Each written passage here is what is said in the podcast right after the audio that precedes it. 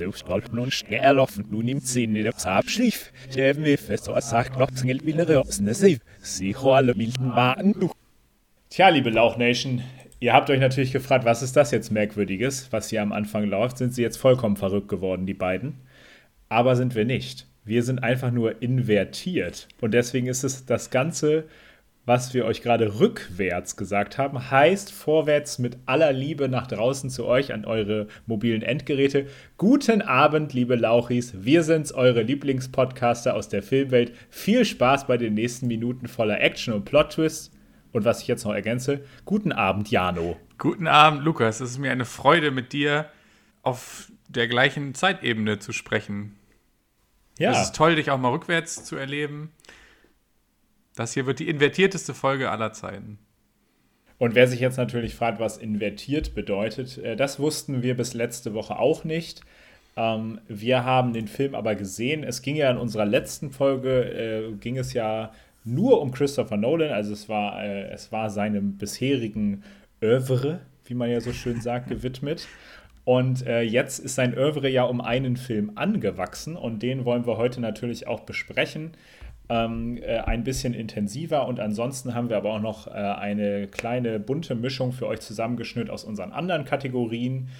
Ja, es wäre jetzt natürlich interessant auch zu gucken, wo ihr äh, Tenet einordnen würdet, da vor den äh, Lauschern da draußen. Es haben nämlich einige auch schon Tenet gesehen äh, aus der Lauch Nation. Das hatten wir in der Story mal abgefragt und das wird sicherlich in den nächsten Wochen noch steigen. Jano und ich waren zusammen im Kino, was natürlich eine schöne Erfahrung war. Und äh, wir haben uns jetzt einfach mal beschränkt. In unserer Kategorie werden wir jetzt einfach nur über Tenet ein bisschen philosophieren und natürlich versuchen, nichts zu spoilern. Also keine Angst. Äh, hört es euch gerne an. In unserer Kategorie. Ich weiß nicht, was du letzten Monat getan hast.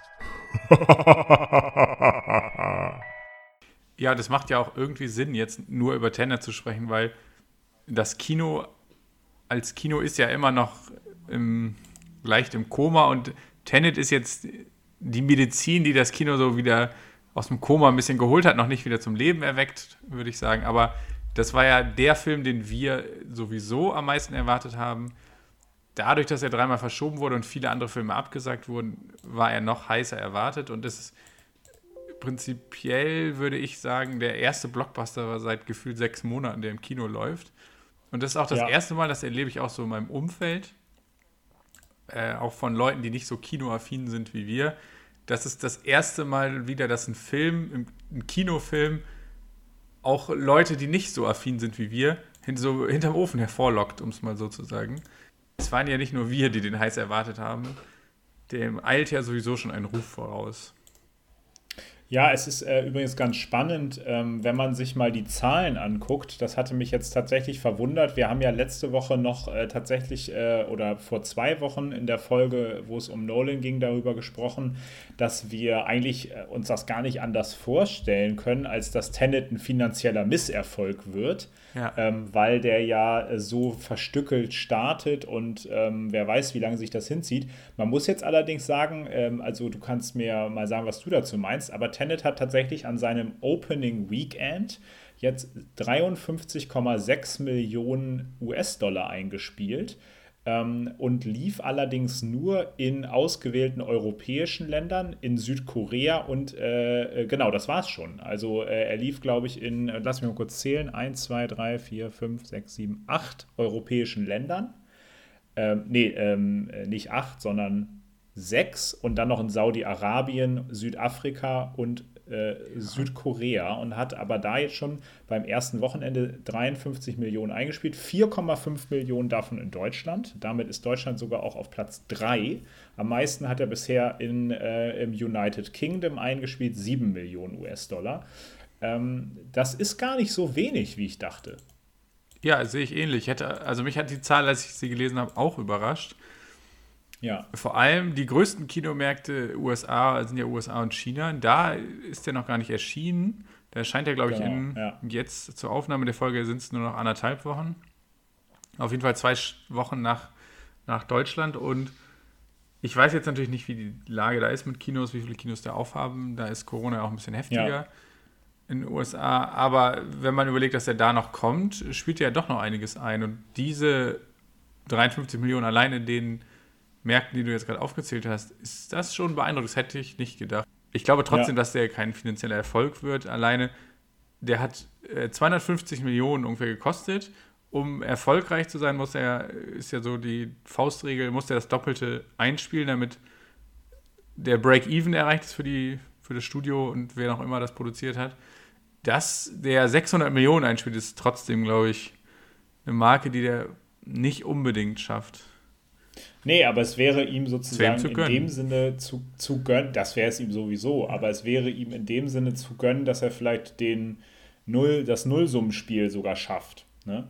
Ähm, ob, er, ob, das, ob das überhaupt klappt, das weiß man nicht. Ähm, aber äh, dass er kein totaler Flop wird, ja. das wäre ja einfach schon mal wünschenswert.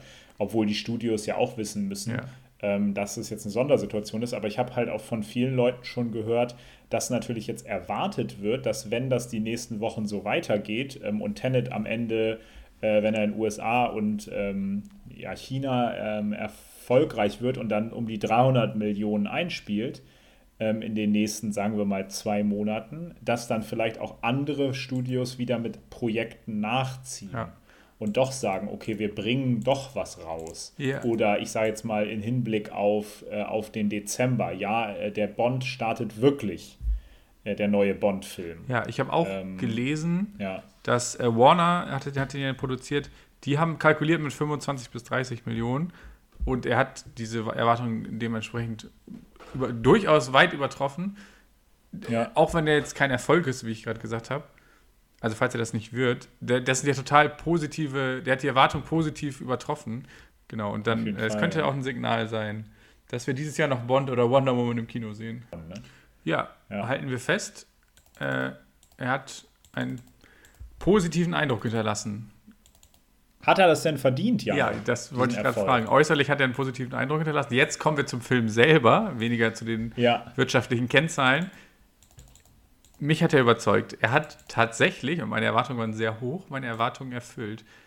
Wir können vielleicht jetzt, bevor ich hier jetzt hier noch weiter einsteige, warum und wieso, ja. eine kleine Spoilerwarnung einbauen. Für alle, die gar nichts weiter über den Film wissen wollen, für die wäre ja. jetzt hier Schluss und die spulen einfach zehn Minuten in der Folge vor. Also es gibt Leute, äh, äh, und das kann ich total nachvollziehen, die haben keinen Trailer geguckt und sagen, will ich einfach nicht, will da einfach rein. Für, also für die, äh, genau, ist vielleicht jetzt so fünf Minuten Skippen dran und der Rest äh, darf sich aber darauf verlassen, dass wir jetzt keine Plotpoints spoilern, sondern auch nur über das reden, was, was schon klar ist, seitdem der erste Trailer gedroppt ist. Ähm, nämlich, dass es auch um ein verrücktes Spiel mit der Zeit wieder geht. Wie so oft. Das hatten wir ja auch herausgearbeitet als ein großes Merkmal von Christopher Nolans Filmografie, dass er mit der Zeit spielt oder, wenn man so will, sich auch an der Zeit abarbeitet. Ne? Also ihn, er hat das auch in einem Interview letztens so schön gesagt. Er hat gesagt, ähm, dass die Zeit für ihn, dass die ihn so beschäftigt. Die Journalistin nannte das auch äh, Obsession. Also sie hat ihn gefragt, ob es schon eine, äh, in, in, gewisser Weise eine gewisse Besessenheit bei Nolan gibt über die Zeit. Und Nolan sagte, äh, es ist für ihn einfach das Unerklärlichste, was aber ganz real ist. Also jeder Mensch ist der Zeit unterworfen, aber keiner kann sie ganz genau verstehen. Und äh, das begeistert ihn wohl so sehr daran. Ähm, und ja, wie würdest du das erklären, Jano, wie, wie, was die Zeit für eine Rolle spielt in Tenet? Ja, das ist immer eine ganz schwierige Sache, sowas direkt. Ja, er spielt, sie spielt eine Doppelrolle, weil sie taucht in zwei verschiedenen Varianten auf, die Zeit. Kann man das ja. so sagen? Sie, also die. Ja. Man hat aus den Trailern ja schon entnehmen können, dass es um dass es darum geht, dass Dinge rückwärts passieren. Man sieht in dem Trailer ja diesen Shot, wie der Protagonist äh, von David, John David Washington eine Kugel auf eine Wand schießt, aber nicht schießt, sondern die Kugel praktisch wieder einfängt, dass das rückwärts passiert. Ja. Ja, das ist so, die Zeit spielt eine Doppelrolle, vorwärts und rückwärts, könnte man sagen. Inwiefern ja, ja. diese Idee die Nolan da hat in Version. Wiefern das weiter ausgeschlachtet wird, wollen wir jetzt hier nicht genau weiter darauf eingehen, genau. aber ja, ja, das ist schon so der große Clou, was Zeit angeht, diesmal in Christopher Nolans Film. Er hat ja jedes Mal so einen anderen Clou. Ja, ja, und generell kann man sagen, das ist sozusagen jetzt schon das eine große Detail, was den Film natürlich auszeichnet als ähm, ja ein, man muss einfach sagen, ein, äh, ja, ein Film wie kaum ein zweiter in gewisser Weise. Ähm, auf, der, auf, der, auf der Oberfläche ist es, ne, wenn man es jetzt mal so ähm, einfängt, dann könnte man ja sagen, Inception, äh, zu dem der Film oft, äh, mit dem jetzt Tenet oft verglichen wird, äh, auch zu Recht, Inception ist ja auch ein Film, der sich praktisch mit Träumen beschäftigt, aber ist auf der Oberfläche ein sogenanntes Heist-Movie, also ein Film, wo es darum geht, dass eine Gruppe von Verbrechern in Anführungszeichen einen Coup durchführt. Und ähm, Tenet ist auf der Oberfläche ein Spionage, äh, Spionage-Thriller. Ja, ein Agentenfilm ähm, würde ich es nennen. Ein Agentenfilm, ja. genau. Es geht also um geheime Aufträge von Agenten und es gibt äh, nicht umsonst werden ganz viele Parallelen gezogen, auch weil Nolan selber so ein großer Fan ist von Bond-Filmen. Also, dass es eigentlich ein äh, Bond-Film inkognito ist. Ja, ich würde auch sagen, wenn man das jetzt umschreiben will, man könnte sagen, das ist Christopher Nolans Version von einem Bond-Film. Bond-Filme ja. haben ja immer gewisse Schemata, nach denen sie ablaufen. Und das hier ist praktisch die Version, die Christopher Nolan sich vorstellt, wenn er an sowas wie einen James Bond-Film denkt. Ich glaube, das kann man auch sagen, ohne zu viel zu verraten. Der Film ist, ja, es ist ein 200 Millionen Blockbuster. Das muss man einfach sagen. Der, es ist ein Action-Blockbuster. Das kann man nicht anders sagen. Und es ist im Prinzip auch wieder ein typischer Christopher Nolan-Film. Der hat sehr vieles von dem, was wir letzte Folge, wo wir gesagt haben, ja, ja das finden wir typisch für Christopher Nolan. Das hat dieser Film auch seine visueller ja. Style ist. Es ist alles sehr, es spielt in großen Städten, es ist alles sehr clean. Es spielen Männer in Anzügen ja. die Hauptrollen. diesmal wird sogar, diesmal wird das Anzugtragen sogar explizit an mehreren Stellen zum Thema. ähm, äh, das ist geil. Also es wird regelmäßig der Hauptdarsteller darauf hingewiesen, dass er doch lieber so einen Anzug tragen sollte oder besser nicht diesen. Ähm, da gibt es auch ein paar sehr lustige Szenen tatsächlich, äh, was mich gewundert hat, weil außer Inception und natürlich auch ein bisschen die Batman-Filme ist Nolan sonst ein Filmemacher, der ganz wenig Humor in seinen Filmen hat. Ja, die sind von einer gewissen Ernsthaftigkeit durchzogen immer. Das ist, gilt aber genau. auch für Tenet. Bevor man jetzt klar, denkt, klar. also für Christopher Nolan-Verhältnisse ist Tenet lustig, aber Tenet ist sehr weit entfernt davon, ein lustiger Film zu sein.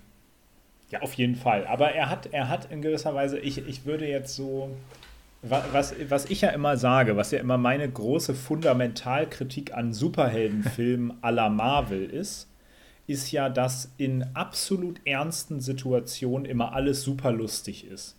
Ne?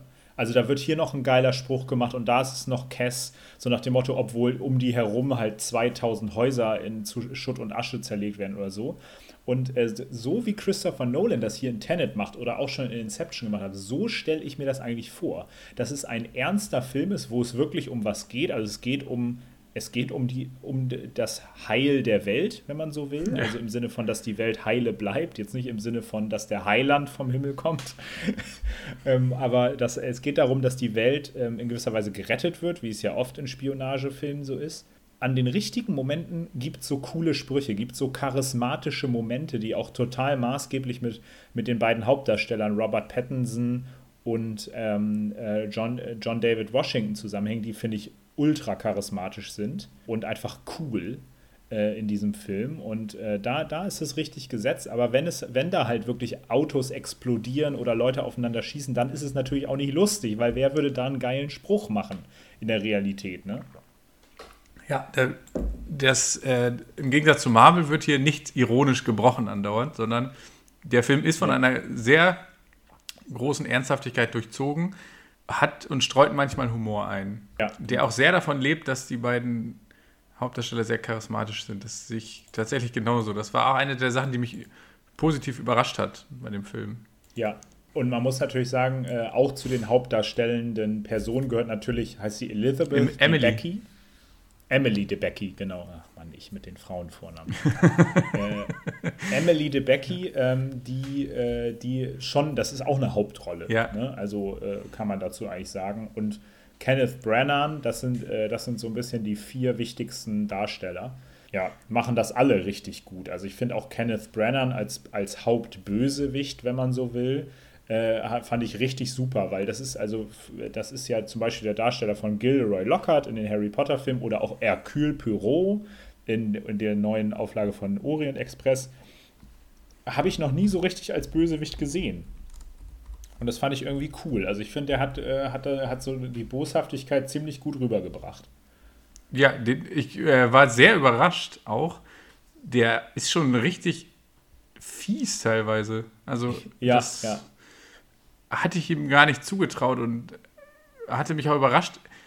Abgesehen jetzt von den, von den Batman-Filmen vielleicht, ist das auch das erste Mal bei Christopher Nolan, dass es einen richtigen straighten Bösewicht gibt, der einfach der Bösewicht ist. Selbst bei den ja, Batman-Filmen ist das nicht so. Selbst bei den Batman-Filmen sind der Joker und Bane, die sind eigentlich eher noch so Antagonisten für Batman, die aber auch eine, so eine Hintergrundstory haben und auch immer so ein bisschen mit dieser Bosheit. Also äh, genau, ich verstehe das auch so, wie du es gerade sagst. Der Joker, der, der tut ja immer so, als wäre er ganz höflich und nett. Ne?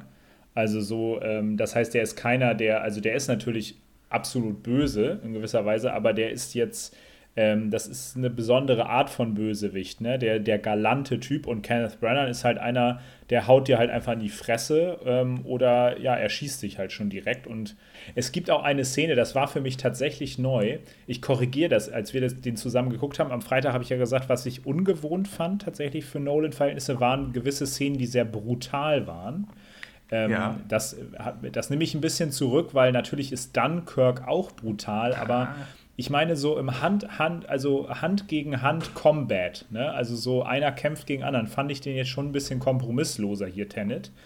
Ähm, also der, der John David Washington in so einer Szene, der haut halt einen Typen einfach auch mal den Kopf gegen die Wand und so. Das habe ich vorher noch nicht gesehen bei einem Nolan-Film. Aber was mir noch mehr auffällt, es gab zwei Szenen in dem Film, die waren schlüpfrig. Und das ist tatsächlich für Nolan auch äh, neu, würde ich sagen. Also es gab zwei Sprüche, die waren sehr sehr unter der Gürtellinie in dem Sinne. Ähm, und das fand ich, also der, der, ist, äh, der, das war nämlich auch einmal der Bösewicht, äh, der, der ähm, Sator, dass der einmal so richtig vulgär daherredete. Ähm, hat mich überrascht. Fand ich auch ungewohnt, aber fand ich jetzt gut.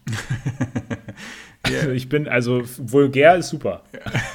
Ja, eine Sache noch zu der Brutalität. Ich habe äh, hinterher gelesen, äh, der hat in Großbritannien ist die Altersabstufung anders, also die Altersfreigabe. Da hat er jetzt, ja, glaube ich, ja, genau. Altersfreigabe ab 13 bekommen, hatte eigentlich eine ab 15. Also ich glaube, das pendant zu unserem FSK 16 auf jeden Fall.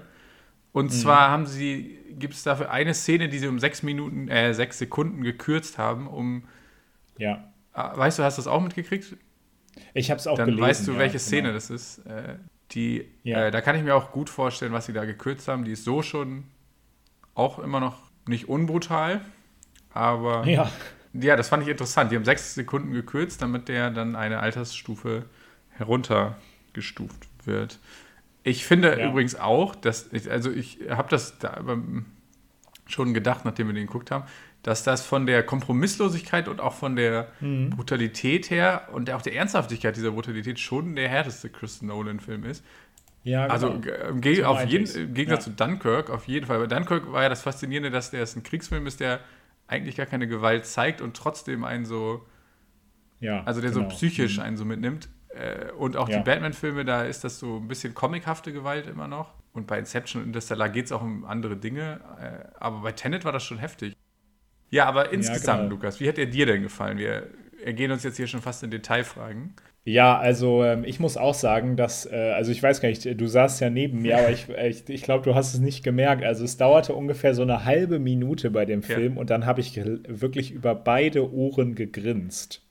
Weil, ähm, weil der Film wirklich, wir haben ja auch letztes Mal so ein bisschen darauf äh, äh, abgehoben, dass er ja wirklich, äh, Christopher Nolan auch sich immer auszeichnet, weil er ein sehr fulminantes Intro immer hat. Äh, in, äh, in aller, aller Regel. Also es gibt Ausnahmen, aber die meisten Filme haben ein wirklich Opening, was schon direkt, direkt Action geladen losgeht mit mega heftiger Hans Zimmer Musik in der Regel. Jetzt ist ja nicht mal Hans Zimmer gewesen dieses Mal, aber ähm, äh, da ist man schon direkt drin und man ist reingesaugt sofort. So, also man kann praktisch gar, gar nicht den Film erstmal so fünf Minuten auf Distanz halten, das geht gar nicht. Da müsste man sich Ohren und Augen zuhalten. Ähm, und das ist hier bei Tenet auch so und zwar auf eine legendäre Art und Weise. Also ich finde die Opening-Sequenz, da wusste man nach, es gibt, es ist irgendwie eine, es sind zehn Sekunden Ruhe, dann spielt ein Orchester und stimmt sich und dann sofort, als das vorbei ist, geht es los mit mega geiler Musik und halt schon einer krassen Action-Sequenz. Ja. Ähm, und da wusste ich schon, warum ich äh, mich so auf den Film gefreut habe und warum ich auch so lange gewartet habe, mal wieder so einen Film zu sehen. Ähm, und das finde ich generell. Also ich habe ja äh, in den letzten fünf Jahren hat sich meine Begeisterung für Actionfilme äh, immer ver äh, vergrößert. Ähm, und ich finde den auf Action-Ebene schon mal ganz toll. Fand ich ein super Film ich finde auch wie immer, finde ich es einfach nur geil, dass Christopher Nolan mich auch nur versucht zu überfordern. Also er überfordert mich, das kann ich ganz klar sagen. Also ich habe noch nie einen Christopher Nolan-Film am Anfang so wenig verstanden, äh, sag ich mal, in der Tiefe.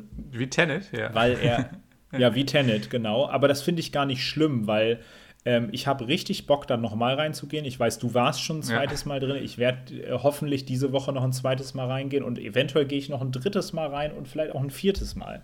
Ähm, und ähm, wenn ich am Ende dann immer noch nichts verstehe, dann ist mir es auch egal, weil dann habe ich immer noch einen der besten Action-Blockbuster der letzten, äh, sag ich mal, Jahre gesehen. Und ich mag es aber auch, dass, dass Christopher Nolan halt alleine das äh, versucht, irgendwie eine Story zu erzählen äh, mit dieser besonderen Zeitkomponente, die es so noch nicht gab. Das muss ich einfach honorieren, schon alleine, also als ein Filmfan, der auch gerne neue Dinge sehen will. Ne? Also, ähm, das, selbst wenn das gescheitert sein mag, bei Interstellar war es immer so eine Sache, dass man gesagt hat, das ist am Ende dann hinten raus gescheitert, dieses Konzept. Äh, ja, aber Christopher Nolan setzt sich nicht hin und sagt, ich mache jetzt noch mal den gleichen Film. Also klar, optisch macht er einen ähnlichen Film, aber das ist auch sein Style, den hat jeder. Aber er will keinen zweiten Film gleich machen. Also er hat jetzt einen Kriegsfilm gemacht und jetzt äh, hat er gesagt, ja, jetzt mache ich mal was, was man Menschen, äh, menschenverstandesmäßig kaum richtig begreifen kann. Ähm, und ich mache es aber trotzdem cool und das hat er. Ich glaube auch, ich glaube, das war auch der Christopher Nolan-Film, den ich, nachdem ich ihn zum ersten Mal geguckt hatte, am wenigsten verstanden habe, wo ich auch dachte, okay, da hat er mich jetzt schon in gewisser Weise überfordert. Ja, genau. Auf verschiedene Weise auch. Also, der hat, der überfordert einen optisch, äh, optisch überfordert er nicht, aber er ist optisch so beeindruckend, dass man und so pausenlos Adrenalinkicks und der, mein Puls ist die ganze Zeit hoch. Es ist schon sehr energiegeladen, der Film, dass man da schon die ganze Zeit mitkommen muss. Und dann setzt irgendwann, fängt die Handlung auch an, so ein Tempo anzuziehen und so solche Irrungen und Wirrungen und Kurven zu schlagen, dass man da irgendwann, da war ich dann von der Handlung beim ersten Mal wirklich, ja. also da ging es dann irgendwann richtig los. Und nach der Hälfte des Films fängt dann die Story an, richtig Fahrt aufzunehmen und sich mehrmals zu überschlagen, würde ich jetzt nicht sagen, aber dreht wirklich ein paar Spiralen und da ist es wirklich schwer, richtig mitzukommen, wenn man sich dabei dann noch auf andere Dinge konzentrieren muss, weil gleichzeitig noch drei Actionsequenzen äh, gleichzeitig praktisch ablaufen. Das hat mich schon, es hat mich wirklich beeindruckt. Ja. Und die, man kennt ja die Szene aus dem Trailer auch mit diesem Auto, was sich überschlägt, aber rückwärts überschlägt. Also der Crash, der rückwärts abläuft, wo das Auto dann wieder auf die Fahrbahn gesetzt mhm. wird, sozusagen. Ja.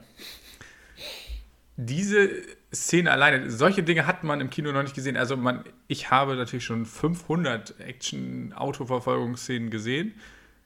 Mhm. In dieser Weise, wie diese Action-Szene das macht, habe ich das aber auch noch nie gesehen. Und das finde ich das Schöne. Und das ist das, was mich an Christopher Nolan so begeistert. Ich will jetzt hier nicht so wie so ein Fanboy rumklingen klingen. Es gab auch Christopher Nolan-Filme, wo ich nicht so begeistert war.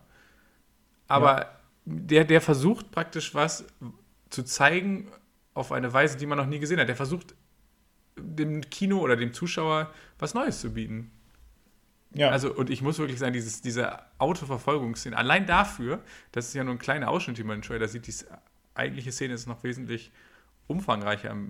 Allein dafür lohnt sich der Film, finde ich schon, weil das einfach als Actionsequenz, dafür lohnt es sich mhm. auch ins Kino zu gehen, finde ich. Das ist sowas, wo, man, wo ich nach der Szene saß ich da und dachte, danke, dass endlich mal wieder jemand oder ein Film mir gezeigt hat, warum ich eigentlich so gerne ins Kino gehe und mir nicht Filme einfach alle von zu Hause aus angucke. Das genau, liegt ja. übrigens auch, und da stimmst du mir wahrscheinlich zu, da, daran, dass der Soundtrack diesmal wirklich herausragend ist. Ja. Der ist wirklich, hat mich also sehr beeindruckt. Und um auf. Der ist von, wie heißt der nochmal? Ludwig Göransson. Und wie ich ja jetzt gesehen habe, ist der auch schon Oscar-Preisträger. Ja. Ne? Der für den, seinen Soundtrack zu Black Panther. Genau, der hat den Soundtrack zu, zu Black Panther ja. gemacht, dafür einen Oscar gewonnen.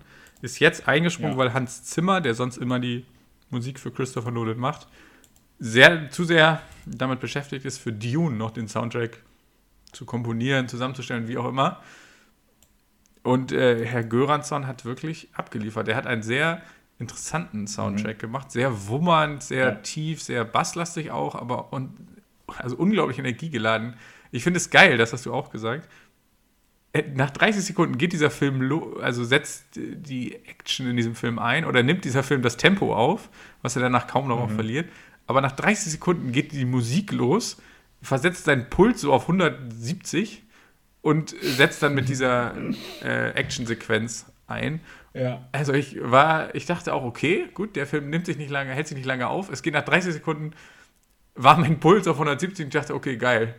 Ja, genau. Und wie so oft natürlich auch wie ein Uhrwerk. Ja, ne? Also das ist ja äh, auch, auch, aber es ist auch immer wieder anders ähm, äh, in den unterschiedlichen, also es gibt ja so diesen Uhrwerk-Effekt, gibt es natürlich in mehreren Nolan-Filmen, ist ja klar, weil es geht ja fast immer um Zeit, aber äh, der ist auch hier wieder ganz anders. Also dieses, das passt auch, das ist futuristisch in gewisser Weise, dieser Soundtrack. Und ähm, es geht ja auch um, ja, also Tenet spielt ja in gewisser Weise eventuell entweder im Jetzt oder in einer unbekannten Zukunft. Das kann man nicht so genau verifizieren, wann Tenet spielen soll.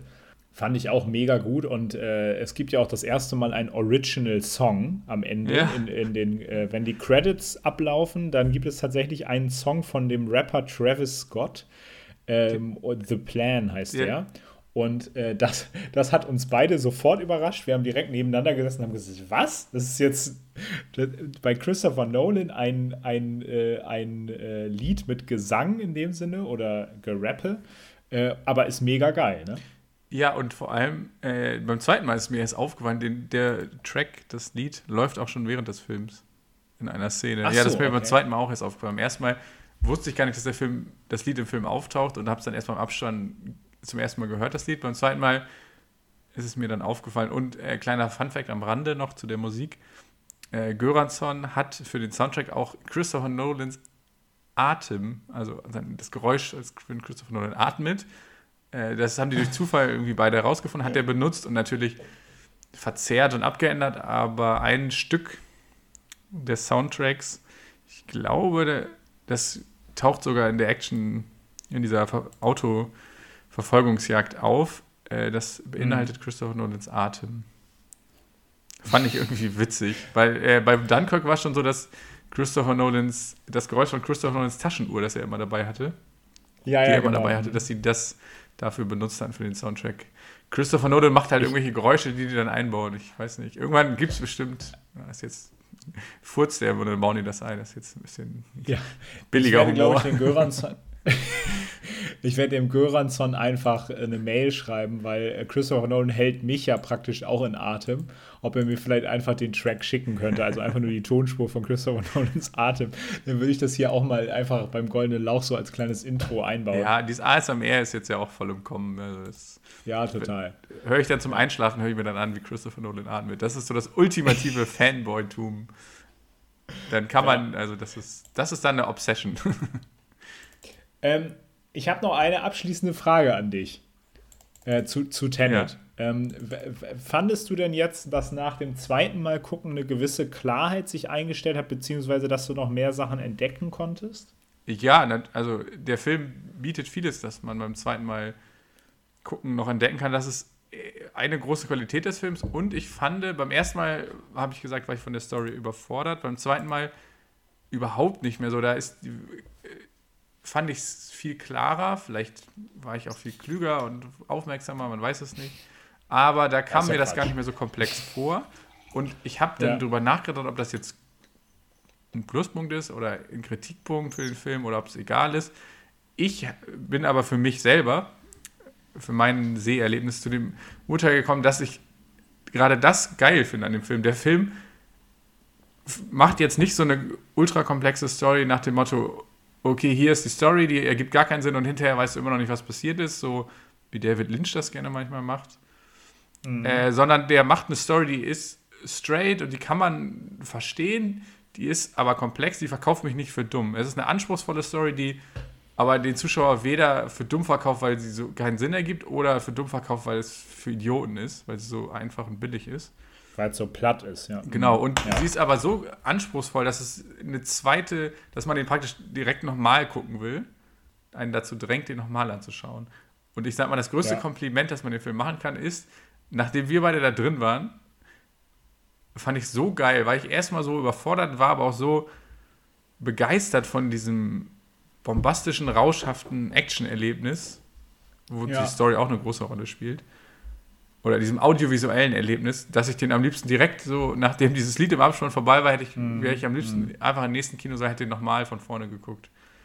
Genau, ich habe jetzt dann ja. zwei Tage gewartet, bis ich ihn nochmal geguckt habe, aber selbst das ist schon eine sehr kurze Zeit, behaupte ich mal, für zwei Kinobesuche. Absolut, ja. Ich denke, man kann das auch so zusammenfassen, wir würden tatsächlich allen äh, von der Lauch Nation natürlich empfehlen, diesen Film im Kino zu gucken. Wir können es natürlich total nachvollziehen, wenn Leute von euch äh, ja einfach Manschetten haben wegen Corona äh, im Kinosaal. Das können wir total nachvollziehen. Vielleicht wartet ihr einfach ein paar Tage und guckt euch einen Kinosaal raus, wo man online ja jetzt immer ganz gut nachvollziehen kann, wie voll der ist. Äh, und wenn der nicht allzu voll ist, dann äh, habt ihr Lust dazu. Ähm, wer natürlich das immer noch zu heikel findet, können wir voll verstehen. Äh, wer das äh, trotzdem machen will, dem können wir es nur empfehlen und dem würden wir dann auch empfehlen, natürlich diesen Film im Kino zu gucken, weil das muss man sagen, ähm, der ist fürs Kino gemacht. Der ist für die größtmögliche Leinwand gemacht und ähm, wer den auf, ähm, jetzt sage ich mal, seinem iPod Touch guckt, der wird den Film nicht mögen. Ja, also sorry, wer auf dem iPod Touch einen Film guckt, der hat den Fußball nie geliebt. Also das ist, also der braucht, der, der macht, der tut jedem Film Unrecht, auch wenn es nur Jack and Jill von Adam Sandler ist. Aber natürlich. Aber wer noch, wer sich nochmal die Frage stellt, warum es eigentlich, warum man eigentlich ins Kino geht und was das Kino doch von dem Heimkino oder dem eigenen Sofa und eigenen Fernseher abhebt, der sollte sich Tenet angucken. Ja. Um für sich nochmal herauszufinden, warum man eigentlich ins Kino geht und warum Kino doch noch ein besonderer Ort sein kann. Tenet ja. ist so ein Film, der das beweist, finde ich. Auf jeden Fall. Das Abschlussstatement. Das soll es gewesen sein zu Tenet. Okay, dann haben wir ein paar Fragen mitgebracht. Fünf Fragen für ein Halleluja. Okay, äh, wir haben auch noch ein paar Christopher Nolan-Fragen, die, äh, die äh, ein bisschen was mit Nolan zu tun haben, aber auch darüber hinausgehen. Und dann haben wir noch äh, ein paar Fragen aus der Loch Nation. Äh, aber fangen wir doch mal mit den Nolan-Fragen an. Äh, ich stelle dir mal die erste, die ich für dich habe, Jano. Ja. Und zwar, Nolan ist ja dafür bekannt, dass er modisch Monotonie statt Spannung mag. Denn er trägt äh, am Set und auch sonst meistens einen Anzug, wie ja auch seine Charaktere, einen Schal und wenn es hochkommt, mal bunte Socken. Ja. Pitche mir doch bitte einen Christopher Nolan-Film, in dem bunte Socken eine wichtige Rolle spielen. Du bist ja der Pitch-König, nachdem du Nicer Dicer Doppelchopper gepitcht hast. Äh, deswegen musste ich dir jetzt diese Frage stellen. Ja, ich habe auch schon andere Sachen gepitcht, aber Nicer Dicer, ich warte immer noch ja, auf das ist bisher dein Höhepunkt. Ja, äh, ein Christopher Nolan-Film über bunte Socken. Oder was hast ja. du gesagt? Okay. Ich würde sagen, Christopher Nolan macht auf jeden Fall wieder einen Film, der mit Zeit zu tun hat deswegen ist dieser Film im, 19, im Manchester des 19. Jahrhunderts angesiedelt, der Textil, große Textilindustrie-Hochburg.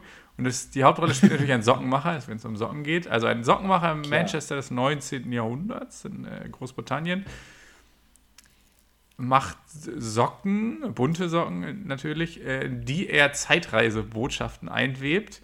Und diese Socken überdauern natürlich die Jahrhunderte, weil Socken gehen nicht so schnell. Klar. Und diese Botschaften sind in den Motiven für diese bunten Socken ja. eingebettet. Das heißt, die Motive auf diesen Socken haben Bedeutung. Dieser äh, Film spinnt sich dann über die Jahrhunderte und äh, spielt sozusagen teilweise auch in der Gegenwart, in denen sich dann die Bedeutung dieser Sockenmotive erst offenbart. Ich würde ja. sagen, äh, die Hauptrolle dieser Sockenmacher aus Manchester spielt Mark Rylance. Das ist, passt, finde ich, ganz gut, weil das ist einfach nur ein Sockenmacher, Stimmt. so ein introvertierter, ruhiger Typ, der aber eigentlich sehr klug ist und unterschätzt wird. In der Gegenwart ja. spielen dann die Hauptrollen Emma Watson und Tom Hardy, finde ich. Das sind alles Briten, weil es halt ein ja. britischer Film, Manchester. Ne? Der Tom Hardy und Emma Watson sind dann die, die mit diesen Botschaften das Ende der Welt bekämpfen. So, das ist mein Pitch. Äh, und der hat, hat er einen Titel, der Film? Ja, Socks of Manchester. okay, das sagen wir, ist der das Arbeitstitel. Ist der Arbeitstitel. Ja. Und die Frage ist ja auch, heißt es Socks of Manchester mit einem F oder heißt es Socks of Manchester? das ist ja, ja die Frage, ne? Nicht. Mit Doppel-F. Ja. Ja, ich sag mal, der zieht hier die Socken ja. aus, der Film, ne? Nein, ja, der stark, Film heißt stark. Timecode. Also ich, das ist zu offensichtlich. Timecode klingt aber ein bisschen catchiger. okay, äh, bevor ich mich jetzt hier in äh, wilde Theorien versteige, habe ich eine Frage an dich. Ja. Christopher Nolan macht ja immer originelle Filme, immer was Neues, wird dann demnächst einen Film über Socken machen. Welchen Film wünschst du dir denn von Christopher Nolan als nächstes im Kino? Ja, es ist ja ein äh, inzwischen offenes Geheimnis für die Lauch Nation, dass ich äh, mich äh, seit ein paar Jahren in den Horrorfilm neu verliebt habe äh, als Genre und jetzt immer so ein bisschen die News verfolge, was starten für neue Horrorfilme. Und ich möchte bitte, dass Christopher Nolan einen Horrorfilm äh, macht. Er hat sich ja ein bisschen eingeschossen auf das Action-Thriller-Genre, hat jetzt einen Kriegsfilm mit Dunkirk gemacht, hat äh, ja auch schon mal einen Krimi gemacht, aber es ist schon der klassische Film Noir, den er bedient. Ähm, und von da ist es aber eigentlich gar nicht mehr so weit in den Horrorfilm. Deswegen äh, fände ich es toll, wenn er mir einen Film schenken würde, äh, wo praktisch es um einen äh, Fluch geht. Äh, und mehr, also ich habe es jetzt nicht so ausgepitcht wie du, aber das ist ein Genre, was ich gerne von ihm sehen würde. Ähm, weil man muss ja auch sagen, unter den Horrorfilmen ist ja, sind ja große Blockbuster mit großem Budget sehr rar gesät. Ähm, weil die sich einfach, also äh, klar sind Horrorfilme beliebt, aber ähm, äh, sind auch immer ein gewisses finanzielles Risiko, ähm, wenn sie sehr teuer sind. Die meisten Horrorfilme sind eher günstig und spielen sehr viel Geld ein. Ähm, und deswegen fände ich es einfach mal toll, einen 250 Millionen Dollar Horrorfilm zu sehen. Mit IMAX-Kameras, mit, ähm, ja, also ich glaube, Christopher Nolan könnte mich ziemlich erschrecken, weil er hat ja viele Dinge, hat, er hat mich ja mit vielen Dingen schon sehr äh, sehr überrascht. Ähm, und es gibt ja so Konventionen im Horrorfilm, die mich eigentlich überhaupt nicht mehr jucken äh, oder mich kaum noch erschrecken, weil sie so eingetrocknet sind. Aber ich glaube, Christopher Nolan hätte das Potenzial, mich noch zu erschrecken. Okay, dann sind wir also bei genau. einem Horrorfilm von Christopher Nolan. Möchtest du dir auch einen Titel überlegen dafür? Äh, ja, der heißt. Ähm, ähm, nee, ich überlege noch. Okay, nächste Folge, der Titel dann von Christopher Nolans neuem Horrorfilm. Und neuem Socken. Und dem neuen Sockenfilm ja. natürlich. Okay. Ähm, ja, äh, Jano, was ist denn dein Lieblingscharakter aus einem Christopher Nolan-Film? Erst dachte ich, es wäre Al Pacino aus Insomnia, aber ich nehme Alfred Borden aus The Prestige. Das heißt, ah. die Figur, die von Christian Bale gespielt wird. Den, ich will jetzt eigentlich nicht spoilern. Naja, deswegen sage ich es nicht. Aber den finde ich, der ist eine sehr zerrissene Figur, die man emotional aber mitfühlen kann und ja, ich würde mich gerne in ihn hineinversetzen, weil er ist ja schon so ein krasser Zauberer und hat ja den ultimativen Zaubertrick da erfunden. Ja. Und ja, deswegen finde ich die Figur finde ich auch am interessantesten, weil die auch emotional und so psychologisch auf verschiedenen Ebenen dargestellt wird in dem Film. Okay, Lukas, welchen Charakter würdest du denn gerne mal im echten Leben treffen? Äh, ja, ich würde gerne äh, Alfred Pennyworth treffen. Äh, das ist ja der Butler von Batman. Und ähm, erstens ist es, also ich habe ein bisschen was übrig ähm, für äh, so, ich sage immer so My World's Favorite Grandpa, ja. so nach dem Motto. Also ich finde eigentlich äh, so, ich, ich habe selber äh, nicht viel von meinen Großvätern gehabt, leider. Mein einen durfte ich nie kennenlernen, mein anderer ist leider auch sehr, also der ist schon vor meiner Geburt gestorben, der zweite ist äh, leider auch zu früh gestorben. Äh, und deswegen habe ich vielleicht so ein bisschen die Sehnsucht. Ich, ich freue mich immer, wenn ich irgendwie mit äh, älteren Männern, so sage ich mal 70 plus, zu tun habe, die, äh, die so eine Warmherzigkeit rüberbringen. Wahrscheinlich auch, weil ich ein bisschen meinen eigenen Opa vermisse. Und ich habe das Gefühl, das könnte bei Alfred so sein. Ähm, der der ähm, hat immer eine Lebensweisheit parat, der ist äh, sehr höflich und schick könnte man sagen. Und der weiß auch noch alle Tricks. Also wenn man mit sich, man müsste sich halt bei dem einfach mal einladen und sagen, ja, ähm, du zum Abendessen und dann wird er so ein richtig geiles Abendessen machen, aber er wäre auch noch ein, er ist ja ein geiler Butler, weil er ist ja nicht, er ist ja kein Diener in dem Sinne von seiner Mentalität her, ne? Es ist zwar, äh, Bruce Wayne ist zwar sein, äh, sein Arbeitgeber, wenn man so will, und vielleicht auch ein bisschen mehr als das, aber trotzdem ähm, ist Alfred ja mehr als das, weil er ihn ja großgezogen hat. Er ist ja schon auch an einem tieferen Level fast sein Mentor, wenn man so will. Deswegen finde ich ihn spannend. Also ich glaube, von dem könnte ich viel lernen, ähm, aber wenn wir eine Pause machen und mal nicht lernen, dann kriege ich auch Scottish Bread und einen Scotch von ihm. Und äh, äh deswegen äh, fände ich das toll. Okay. Ja. Du, äh, noch eine letzte Frage zu Nolan für dich, bevor wir dann die Zuschauerfrage haben. Äh, welchen neuen Weg würdest du gerne einmal von Nolan sehen, den du bei ihm noch nicht entdeckt hast? Also einen neuen Weg, der da einschlägt, vielleicht eine neue Art und Weise, wie er Filme macht, ein neues Genre und so weiter. Ich habe da habe ich direkt eine Idee und die geht ein bisschen in die gleiche Richtung äh, zu der Frage, die du schon beantwortet hast da hast du gesagt, du würdest dir wünschen, dass er einen Horrorfilm macht. Und ich könnte jetzt eigentlich genau darauf antworten wie du. Aufmerksame Zuhörer wissen ja bereits, dass ich in den letzten Jahren meine Liebe zum Western-Genre vertieft habe oder neu, mich neu verliebt habe in das Genre. Genau, ich würde mir nämlich einen Western von Christopher Nolan wünschen, weil ich ein großer Western-Fan bin und ein großer Nolan-Fan. Und ich glaube, dass dieses Genre sich perfekt dafür eignet, für seine. Ja, der baut ja immer so auf großformatige Bilder. Er, steht ja, ist ja einer der letzten Verfechter von 70 mm Filmen und ja. IMAX-Bildern und ich meine, das sind Dinge, die den Western-Film ausmachen. Es geht immer um männliche Helden, habe ich letztes Mal, glaube ich, schon gesagt, die so eine innere Zerrissenheit haben. Auch das ist typisch für Christopher Nolan. Äh, und ich würde mir wünschen, dass er einen Western macht über eine Bande, die Züge überfällt. Meinetwegen kann man ja. dann den, den ja. Raubüberfall auf Züge aus drei verschiedenen Zeitebenen, äh, Richtungen oder was sich angucken, damit er auch da seine Spielereien machen kann. Ich würde mir einen Western von Nolan wünschen. Den Titel, den verrate ich in einer späteren Folge. Da müsst ihr ja diesem Podcast treu bleiben. Also ich habe übrigens, äh, ich habe zwei Titel. Also einmal äh, für deinen Film ähm, äh, The, Co The Color Zock Rises. habe ich für deinen noch entwickelt. Und meiner heißt äh, Eclipse. Ja, ja, nicht. Weil der hat ja immer, Nolan hat ja auch immer nur so eintitlige äh, äh, Titel. eintitlige Titel. Ein Wort. Ja, e Eclipse oder Obscurity. Okay. Eins von beiden würde meiner heißen. Und deine heißt The Colored Socks Rises. Ja, ist klassischer Einworttitel. Ja. Ja, gut, das, äh, das, äh, also ich kann ja nicht nur Sock. Nee, der hat, das, das ist, ist ja irgendwie. Also, da bin ich auch ganz offen für Vorschläge aus der Community, ganz ehrlich. Ja, auf jeden Fall, ja. Das übersteigt auch meine hast Kompetenzen. Du, du hast, ja. Da, du hast noch eine für mich. Genau, welche, du hast es eben schon gesagt, dass Christopher Nolan dich schon oft überrascht hat. Welcher Film oder welcher Teil eines Films von Christopher Nolan hat dich denn am meisten überrascht? Ähm, also mich hat es äh, am meisten überrascht. Ähm, ich meinte es ja gerade eben schon so, man kann eigentlich sagen, äh, Christopher Nolans Filme von Following bis Interstellar, naja, bis Inception und Tenet. Diese ganzen Filme sind eigentlich alle so mehr oder weniger ein Genre. Es ist äh, Neo-Noir-Film, es ist ein bisschen Kriminal- oder Thriller-Elemente da drin. Es, ähm, genau, das, da, äh, das, da fallen eigentlich alle rein. Auch die Batman-Filme sind so aufgezogen. Interstellar ist ein Science-Fiction-Film, der fällt da raus.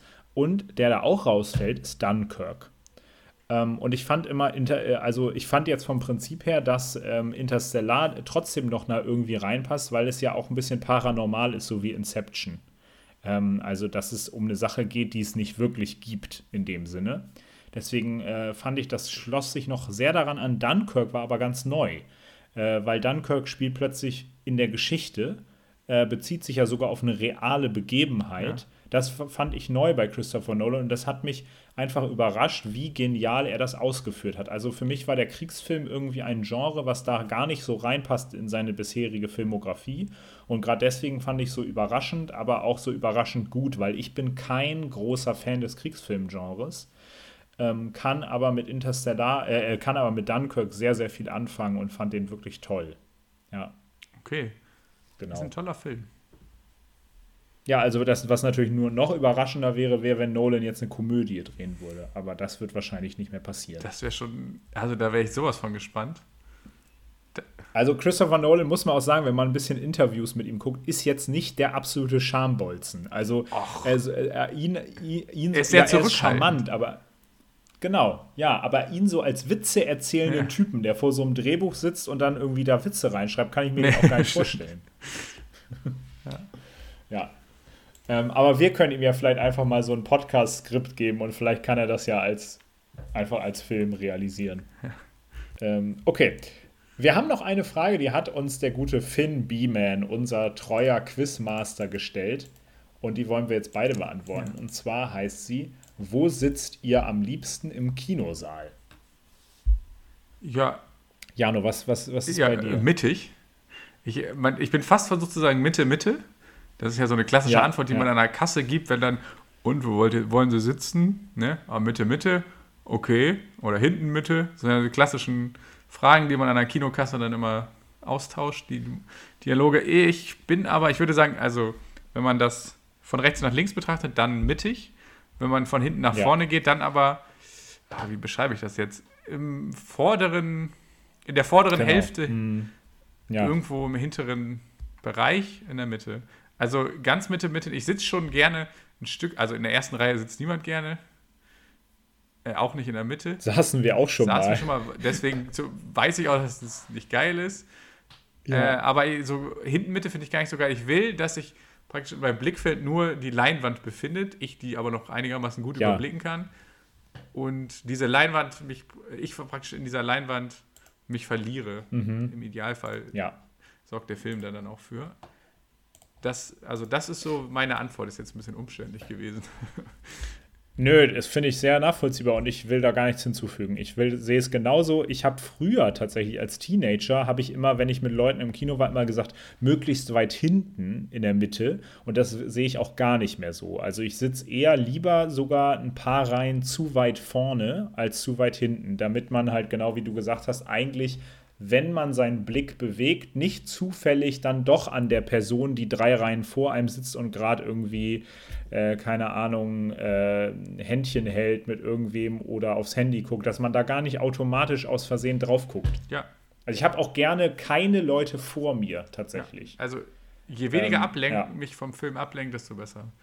Dazu gehören ja. auch, keine Ahnung, den Hinterkopf von anderen Leuten oder die Platte von irgendeinem so Typ, der 2,50 Meter groß ist, so ungefähr. Das möchte ich gerne ausblenden ja. während des Films. Hinterher gerne.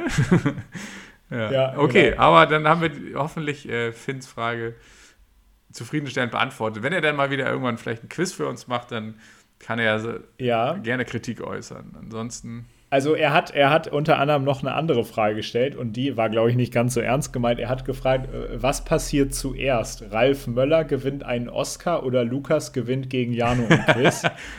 Glückwunsch, Ralf da Möller. Muss ich sagen, dass, das.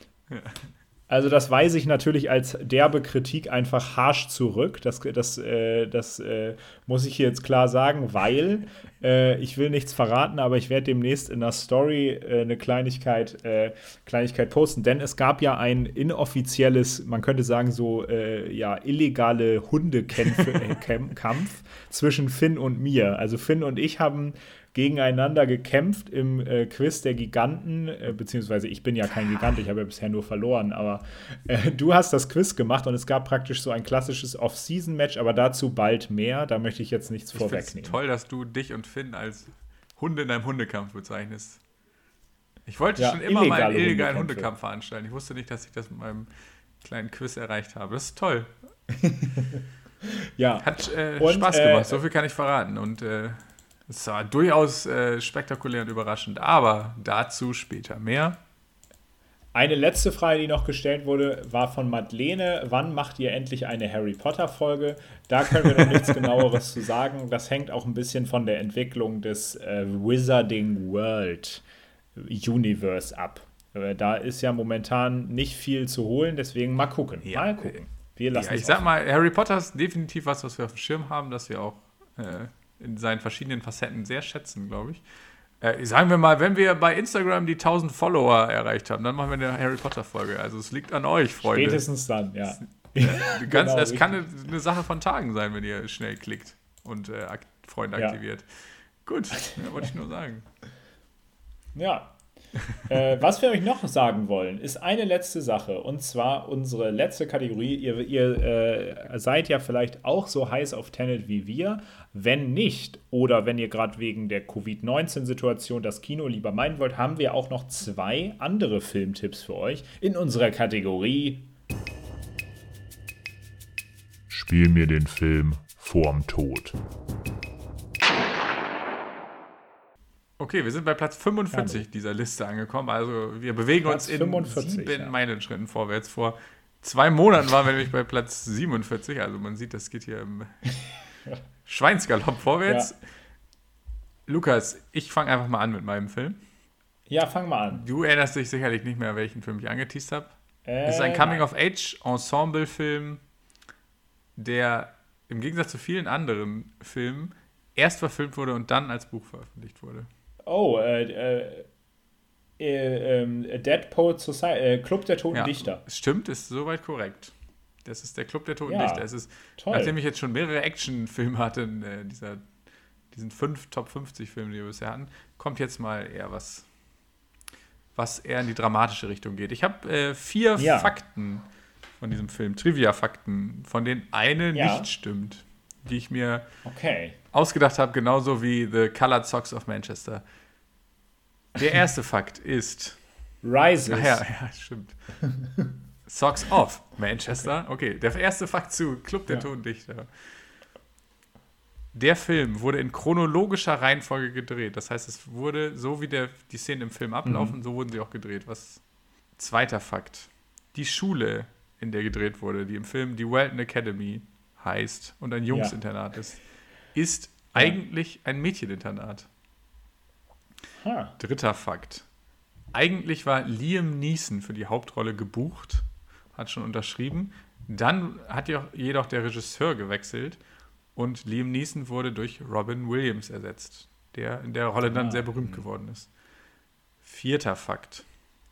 Die Darsteller, also die Hauptdarsteller dieser Jungsgruppe, wohnen alle auf dem, also wohnten vor dem Film, während der Dreharbeiten, alle auf, einem, auf dem gleichen Zimmer, um eine bessere Chemie untereinander herzustellen. Ah ja. Mhm.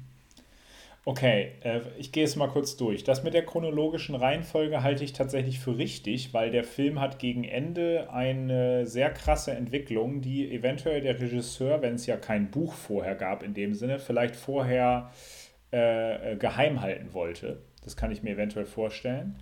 Äh, das mit Liam Neeson kann gut sein. Ähm, wüsste ich jetzt nicht, warum das nicht so sein sollte. Ähm, das mit dem Mädcheninternat klingt eigentlich auch so, als wäre es wahr, genauso wie das letzte. Du hast also alles, du hast es sehr gut gemacht. Ähm, ich glaube tatsächlich, weil ich mich erinnere, das glaube ich mal gehört zu haben. Ich glaube, dass sie alle auf einem Zimmer gewohnt haben, stimmt nicht. Ich glaube, dass sie für Teambuilding-Maßnahmen in den Urlaub gefahren sind zusammen oder so. Ähm, deswegen sage ich tatsächlich, auch wenn es sehr logisch klingt, ich sage, dass der vierte Fakt nicht stimmt. Du hast insofern recht, als dass der Fakt sehr logisch klingt, weil er auch einfach logisch richtig ist. Die haben, also die wohnten ja. natürlich jetzt nicht Ewigkeiten und auch, es gab Ausnahmen, aber die wohnten schon auf dem gleichen Zimmer, alle. Ach damit so, das auch ja. im Film so rüberkommt. Falsch ist der Fakt mit dem Mädcheninternat. Ah, okay, das hätte ich jetzt als nächstes ja. getippt. Na gut. Okay. Es gibt auch diese Szene, es gibt diese Szene, wo er so tut, der eine Schüler in so einer Aula-Versammlung so tut, als würde Gott anrufen und sagen, Herr Direktor, Gott ist am Telefon und sagt, wir sollen Mädchen in Welton aufnehmen. Ja, dazu wäre ich später noch gekommen. Die Szene ist natürlich tatsächlich geil. Ähm, um jetzt kurz, bevor wir jetzt hier okay, die ganze Zeit über den Film fabulieren, wer den Film nicht kennt und ihn sich ja. dann hoffentlich bald anguckt, in Club der ja. Toten Dichter geht es um ein Elite-Internat in Amerika. Ich weiß gar nicht, es spielt, glaube ich, Anfang des 20. Jahrhunderts. Oder Anfang ja, oder Mitte des 20. Jahrhunderts. Und es geht eine, ja, um eine Gruppe von Jungen, die von einem neuen Lehrer, gespielt von Robin Williams, inspiriert werden und dann den Club der Toten Dichter gründen, indem sie sich gegenseitig dann selbstgeschriebene oder auch andere berühmte Gedichte vorlesen. Das ist deren, ich glaube, er ist, ist deren Englischlehrer. Und diese Schule ist mhm. doch sehr konservativ, nenne ich es mal, und sehr auf Regeln und Traditionen bedacht. Dadurch kommen sie, entstehen ge gewisse Konflikte zwischen dieser, der Schule unter den Jungs, zwischen der Schule und den Jungs, dem Lehrer und der Schule und ja. es sind halt so Wechselspielchen. Ähm, mehr möchte ich gar nicht verraten, weil die Entwicklung, es ist ein Drama, die Entwicklung werden natürlich immer dramatischer. Es ist ein Film, der mir gleichzeitig, finde ich den inspirierend, er geht mir ans Herz, er ist traurig, aber auch irgendwie total positiv und ermutigend. Und ich finde ihn irgendwie, auch wenn es, also das klingt, es geht um Gedichte lesen und äh, letztendlich hat er auch keine, bietet er so wenig Schauwerte und so. Trotzdem finde ich den irgendwie sehr beeindruckend, diesen Film auf. Ja. Also nicht nur auf einer emotionalen Ebene, auch auf einer erzählerischen Ebene. Und das Gedichte lesen oder das Schreiben, die Literatur, was so langweilig klingt, das hat äh, mir dieser Film, also ich finde es auch gar nicht langweilig, ehrlich gesagt, aber dieser Film äh, macht das auf jeden Fall noch wesentlich interessanter. Mein Lieblingszitat wäre nämlich unter anderem das gewesen, als eine volle Schulversammlung, in der der Direktor eine Rede hält oder er eine Standpauke hält, weil da gewisse Dinge vorgefallen sind. Und dann klingelt ein Telefon, vollkommen verwirrend, auch in so einer Aula. Und dann steht einer der Jungs auf, nimmt, den Hörer und sagt, es ist Gott, Herr Direktor. Er möchte, dass wir Mädchen in Welton aufnehmen. Finde ich ultra geil und das ist natürlich, also das ist ein, in dem Moment ein geiler Gag und ist auch an sich eine geile Szene. Meine Lieblingsszene ist die Szene, die mit Sicherheit die berühmteste ist. Ja, ich sage nur das Stichwort, oh, mhm. oh Captain, my Captain. Das ja. ist wirklich, also die hat mich, äh, die finde ich einfach toll, die berührt mich jedes Mal. Die ist sehr bekannt. Der Club der Toten Dichter eine Empfehlung für alle, die noch nicht kennen und vielleicht eine Ermutigung für alle, die ihn kennen, ihn nochmal zu gucken. Ja. Es gibt ja, es gibt ja leider, es gibt leider unsere beiden heutigen Filme äh, nicht ähm, auf, auf einschlägigen Streaming-Plattformen zu sehen. Allerdings laufen die immer auch mal wieder im Fernsehen und es sind auch etwas ältere Filme, das heißt, die dürften mehr als 5 Euro auf DVD eigentlich kaum kosten. Jetzt Deswegen, bin ich aber ganz gespannt, genau. welchen Film du mitgebracht hast. Ja, ich habe einen äh, Liebesfilm, was sehr selten ist in meiner Top 50, der aber nicht nur ein Liebesfilm ist, so hatte ich den das letzte Mal beschrieben. Es ist der Film, weißt du es? Ach, weißt du es? Den äh, weiß ich gar nicht. Den Nein, weil, ja, der klassische, berühmte Film Weißt du es von Ennio Morricone und Sergio Leone. Nein, ja, es ist ein Liebesfilm, weißt der auch nicht nur ein Liebesfilm ist. Der ist bedient auch ein anderes Genre, was sehr gut zu Liebe passt. Ähm, Sommer? Musik. Musik. Es ist ja ein Musik-Liebesfilm, weiß ich nicht. Das kann vieles sein. Gib mir mal noch okay. bitte einen Tipp. Oder sag's einfach. Ich gebe dir einen Tipp. Ich gebe dir einen Tipp. Der Film hat auf Englisch einen anderen englischen Titel als auf Deutsch. Er hat auf Deutsch nämlich auch einen englischen Titel. Rocketman, nee, ich weiß es nicht. Okay. Es ist Can a Song Save Your Life? Ach so, wie heißt der im Original? Das äh, sage ich dir. Der heißt Begin Again ah, oh. auf, im Original. Und äh, er ist von dem äh, auch äh, äh, inzwischen etwas bekannteren Musikfilmregisseur John Carney. Also der macht äh, immer Filme, die auch mit gleichzeitig mit Musik zu tun haben und in denen auch Musik explizit eine Rolle spielt. Also es geht zum Beispiel in Sing Street um eine Band, in Can a Song Save Your Life geht es um eine aufstrebende Popmusikerin. Äh, in seinem ersten Film Once geht es um einen Straßenmusiker und eine unglückliche Frau, die gemeinsam dann ein Album aufnehmen. Es geht eigentlich immer darum, ein Album zu produzieren. äh, in seinen Film. Und ähm, in Can a Song Save Your Life geht es um eine Frau, Kira Knightley, die äh, mit ihrem die als Songwriterin für ihren dann berühmt werdenden Freund gearbeitet hat, aber ihr Freund wird halt besser vermarktet und wird deswegen zum absolut berühmten Sternchen und äh, hintergeht sie dann und äh, sie versucht dann irgendwie selber ähm, irgendwie ein Bein an, ins Geschäft zu kriegen und darum geht es.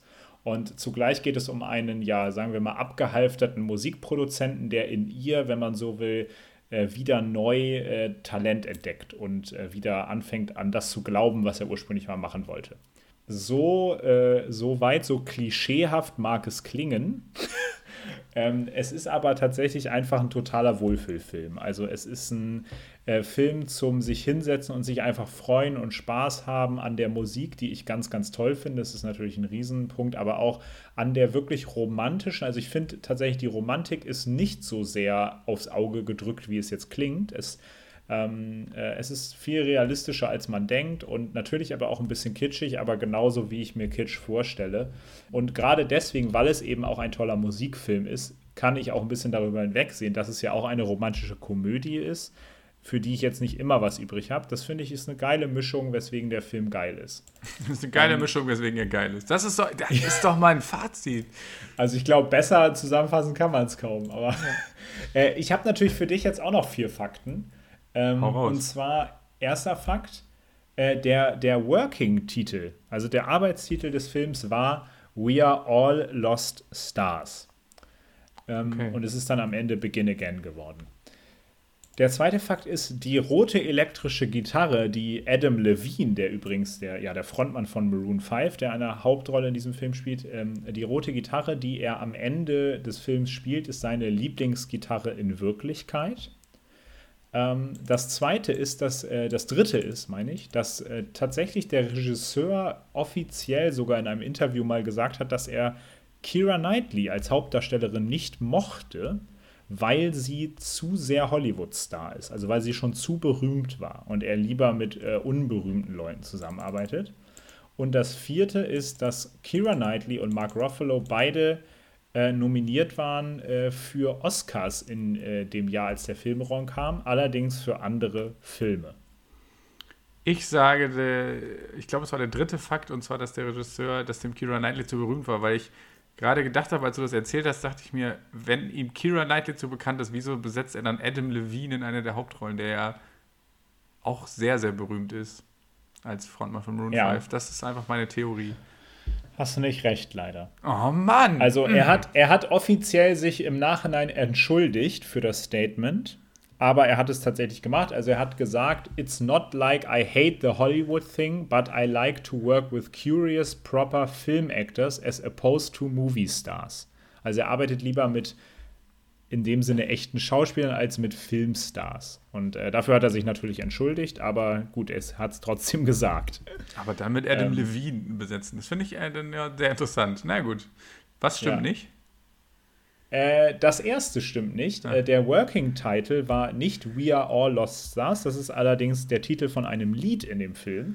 Der Working Title war tatsächlich Can a Song Save Your Life? Also in Deutschland ist tatsächlich der Arbeitstitel zum richtigen Titel geworden. Okay. Ja. Okay, was ist äh, dein Lieblingszitat aus dem Film? Äh, ich habe ähm, ein Lieblingszitat und zwar, das muss ich, ach, fein, das habe ich natürlich nicht rausgesucht. Ich habe äh, ich es hier gleich. Äh, ich kann so lange ein bisschen äh, das Lied singen, was mir gerade in, äh, in, den Sinn kam, als du We Are All Lost Stars, ne? We're all in this together. ja, ich hoffe, du hast das Zitat jetzt schon. Ich habe es schon, Gut. ja. Nee, kann, aber trotzdem, äh, ähm, ich habe auf jeden Fall eine Lieblingsszene. Und zwar ist meine ah. Lieblingsszene die, äh, wenn, äh, das ist eigentlich ganz ähnlich wie in dem Film ähm, äh, A Star is Born, der ja erst ein, bisschen, äh, ein paar Jahre alt ist. Da gibt es so eine Szene, wo Bradley Cooper Lady Gaga praktisch in einer Kneipe entdeckt. Ähm, und diese Szene gibt es in Can a Song Save Your Life auch, dass Mark Ruffalo, der eben diesen gescheiterten Musikproduzenten spielt, dass er in eine Kneipe geht, der hat sowieso ein Alkoholproblem. Äh, und dann ist da Kira Knightley und spielt einfach einen ganz kleinen Gitarrensong. Und Mark Ruffalo stellt sich dann praktisch vor, also er wird dann so ein bisschen, äh, als er das dann hört, denkt er, oh, das ist ja krass. Und dann hört er praktisch zu und stellt sich in seinem Kopf vor, wie das als äh, ja orchestrales Lied aussehen könnte. Und nicht nur mit Gitarre. Und dann fangen praktisch ohne Musiker die Musikinstrumente im Hintergrund an zu spielen und der Song wird immer voller, wenn man es mal so sagen will. Das ist eine tolle Szene, die ich äh, richtig gern mag. Das Zitat heißt, äh, das Tolle an Musik ist, genau, also das ist ein Dialog und der Dialog heißt, dass der Produzent sagt, das ist das, was ich äh, an der Musik liebe. Und dann fragt sie, was? Und dann sagt er, die banalsten Momente im Leben sind plötzlich mit so viel Bedeutung angereicht. Also ich übersetze hier gerade das Englische. Ich glaube, im, im Deutschen ist es ein bisschen schöner, aber hier steht also auf Englisch: One of the most banal scenes in life is suddenly invested with so much meaning. All these banalities, they are suddenly turned into these beautiful pearls from music. Also sozusagen, dass die Musik die banalsten Szenen im Leben äh, praktisch in Perlen verwandelt. Ja, das, das äh, muss man sich im Film anhören. ich fand es toll, wie du das vorgelesen hast. Ja, so ist das. Ich äh, habe auch ein Herz für romantische Komödien, solange sie mit Musik zu tun haben. Oder mit Zeitreisen. So wie, so wie unser Lieblingsfilm äh, ähm, Alles eine Frage der Zeit. Ja, sprechen wir möglicherweise noch drüber. Ja, und ansonsten werden wir jetzt einfach die komplette Folge noch einmal rückwärts abspielen, sodass ihr sie auch nochmal hören könnt. Und ähm, ja, sind, sind am Ende angekommen mit unseren Filmempfehlungen, am Ende mit unserem Latein. Ja, wir haben nur ein, noch zum Abschluss ein Wort für euch. Tenet. Genau. Bis dahin, bleibt gesund und bis zum nächsten Mal, wenn es wieder heißt We're all in Luca. this together. Achso, ja, Entschuldigung. Das, äh, ist, so, das, ja, die, das, hört ihr dann in der High School Musical Spezialfolge, die kommt, wenn wir 5000 Follower haben auf Instagram. Okay, äh, macht's gut, bis zum nächsten Mal. Bleibt uns gewogen und schaltet nächstes Mal wieder ein. Hashtag LauchNation. Wir sind Jan und Lukas, das ist der Goldene Lauch. Der Goldene Lauch. Der